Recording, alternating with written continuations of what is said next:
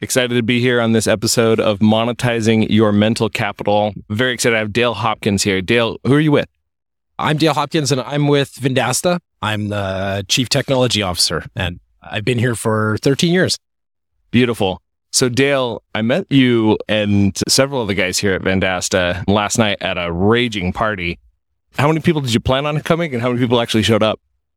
I think they were saying it was, uh, what was it, 125 that were supposed to be there? Oh, I think we ended up inviting 350, but the original plan, I think, was 125. So, I mean, that's good.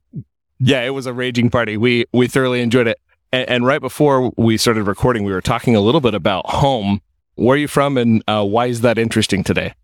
Well, I'm from Saskatoon, Saskatchewan. And so that's the middle of Canada for those that have probably not heard of that. And yesterday, I think it hit the dial at, with a wind chill of minus 55 that's Celsius. And in Fahrenheit, I think that's minus 60. So that, that is pretty cold. But I mean, hey, it's not like that every day. cold, but you know, it, that's the way it rolls. And you said you enjoy it there. Your wife, you, you were just showing me a picture where there was like four inches of snow sna- stacked up against the door, right? Yeah, you open the door in the morning, and that's how uh, you know how much time you're going to have to invest to get the cars and everything out of the driveway before you get to work. So it's the season where you got to wake up a little bit early every day just to make sure you got time for all that. I live in Utah uh, here in the United States, and it's kind of funny because the first snowstorm, everyone's like, "Oh, I forgot how to drive in the snow," and you just drive around. It's like, "What the heck is going on out here?" And then the hilarious thing is, anywhere where they don't get snow a lot, two inches of snow will shut down the whole sti- the whole city. In Utah, it's got to be like three or four feet of snow before they shut anything down. How, how much is it over there?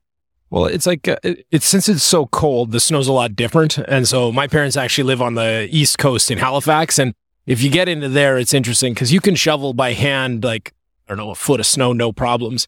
In Saskatchewan, because it's light, it's dry, it's one of those things. Whereas in Halifax, two inches of snow, you need a snowblower because that stuff, it's like shoveling pea gravel, right? Like it's heavy. So I think it's different in the coastal cities, but yeah, I agree. It's like the first day everybody's in an accident. That's just how it goes, right? There are some amazing videos uh, just of people like taking hills and stuff. You're like, oh, that hill was not like you should have stayed home that day. It, it was not a good idea. Well, tell me a little bit more about when Vendasta does. So Vendasta, I mean, in terms of this conference, we're really the back office for a lot of agencies. And so this is going to be the stuff that helps you do billing. This is going to be the things that help you do CRM. This is going to be the stuff that even helps salespeople with uh, email cadences and some of those things, along with also providing products to sell to the small business. But I think the biggest thing that we do for most agencies is a lot of agencies are going to be selling their own services, right? And so the Vendasta platform kind of helps you flesh out the products and the other thing, and maybe some other services to complement that so that you can offer a more full picture to the clients. And so that's a large portion of what we do, but we do all the technology side of that. And so really it's to make it so as an agency, you can focus on providing better service to your customers. Gotcha. So uh, on monetizing your mental capital, one of the things we like to ask about is trying to send you back to the first time you monetized mental capital, meaning you went out and sold a service or you, a lot of people talk about lemonade stands as kids. Can you remember the first time that you actually monetized mental capital growing up?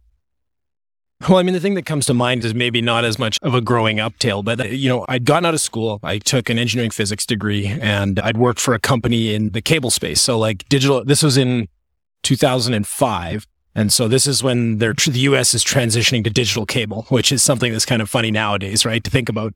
But I worked in a group that basically did chips and analysis for MPEG 2 transport, which is the, the digital video standard they were using. And so then after three years of that, I decided to start my own consulting company. And so me and a couple of other engineers decided to do this. And so then, I mean, selling service is literally what we did and we a couple of us came from different industries, but selling like basically custom software was what we did, and so did that for three and a half years, and uh, so I learned a lot about selling service at that time. And again, you know, I don't even think back to the lemonade stand and stuff. To me, that's like just the first thing that pops up because it was real and it was all at once. And you took that entrepreneurial leap. Love that you took it on a service. If you think back to that time and you could make a phone call to that version of yourself who was about to take that leap into the service world, what would be one piece of advice you'd give him around like, hey, if you're going to sell a service or you're going to sell a software, make sure that you, what would you tell him to do differently? I would say that for me, I chose to start a company with two other software engineers. I would say bring a salesperson or bring a marketer or bring like a diversity of skill sets, right? I'm lucky. I mean, this is one of the times I'm lucky. I come from a family of accountants. So I didn't have any problems getting the accounting part of our business figured out, but selling's hard. And that's something that had, I'd never done before. And it's one of those things that if you could have somebody that had that skill set, that would have fundamentally changed, you know, the outcomes of that business. And since that was a challenge, what did you do to overcome? where did you find those? Did you go find a, a sales guy to join the team, or what did you do to learn to sell? Read a lot of books and made a lot of phone calls, showed up to a lot of networking and conference events, and I guess the pavement, as they say. Did that a lot. That wasn't my passion for it, but uh, you know, it, it ended up being a thing. But it's like the hard part is that I think as a business owner, we always try to describe the stats that like there's your skill and what you came to the business to like what is your special differentiator.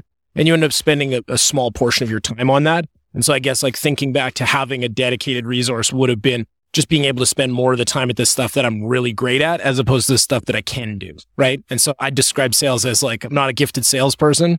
I can do it, but I mean, you know, that's an opportunity cost there, right?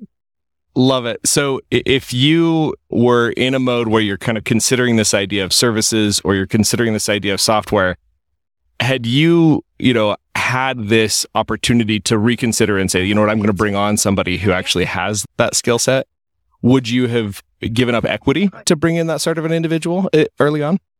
Yeah, I don't think you have a lot other option. I mean, I'm not independently wealthy, so cash isn't really on the table. And I suspect, I mean, there's lots of stuff you can do around commission, but you're a startup. So at some level, I mean, this is the most exciting part is some of your early reps in a group like that or your first VP of sales or whoever, you do still have a lot of equity to play with. And so that's something that, you know, maybe at the, st- I don't know. I always think that entrepreneurs tend to overvalue equity early on. And at some level, it's like, it's extremely valuable to use that early on. That's your number one piece of capital. And so again, if you can get some salespeople, it, it, it pays back later because you'll find that like late stage companies, they often have this bimodal distribution of sales experience, which is early salespeople where they big equity and they're still there.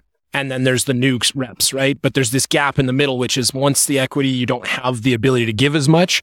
There's this real hard point to get back to like, well, now we can comp at a level that is really competitive. And so you're going to find that early on, like you probably can't comp at the right levels from a cash perspective, but you can comp at an equity level. And that's also going to find you that scrappy person that's in it, you know, for the long haul. I love it. That's fantastic. And if you were to share one tip, trick, book, or piece of advice that you've come across over the last year that's helped you shift your mindset at work, and obviously you work at a SaaS company and, and there's some services you guys offer as well. Tell me what book, tip, trick, or otherwise would you share with the audience? Oh, I guess I always find that like, have, have you ever read Fred Kofman, his Conscious Business? I think that this is just like the best book I've ever read from a, let's say, a nonfiction perspective. It's not directly about SaaS. It's about how you think about work and how you think about your life and choosing, I think, the person that you want to be. I think it's a, I think it's just a really great book to think about, uh, you know, setting your values. And a big part of this is about commitment management and, you know, striving to be what the word he uses that I like is impeccable. And so I would describe that as like probably my favorite book that I read this, oh, I don't know, four years ago, I think. And for me, it's like I continue coming back to most books I read are like, oh yeah, Fred talked about that. I love it. That's definitely one I'm going to look up. Uh, usually when I, when I ask that question, I'm fishing for myself as well. And, and that's one I'm definitely putting on my list. So appreciate you joining us. If listeners want to reach out, what's the best way to get in touch?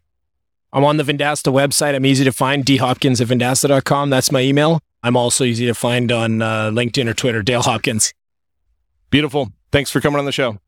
Yeah, thanks for having me.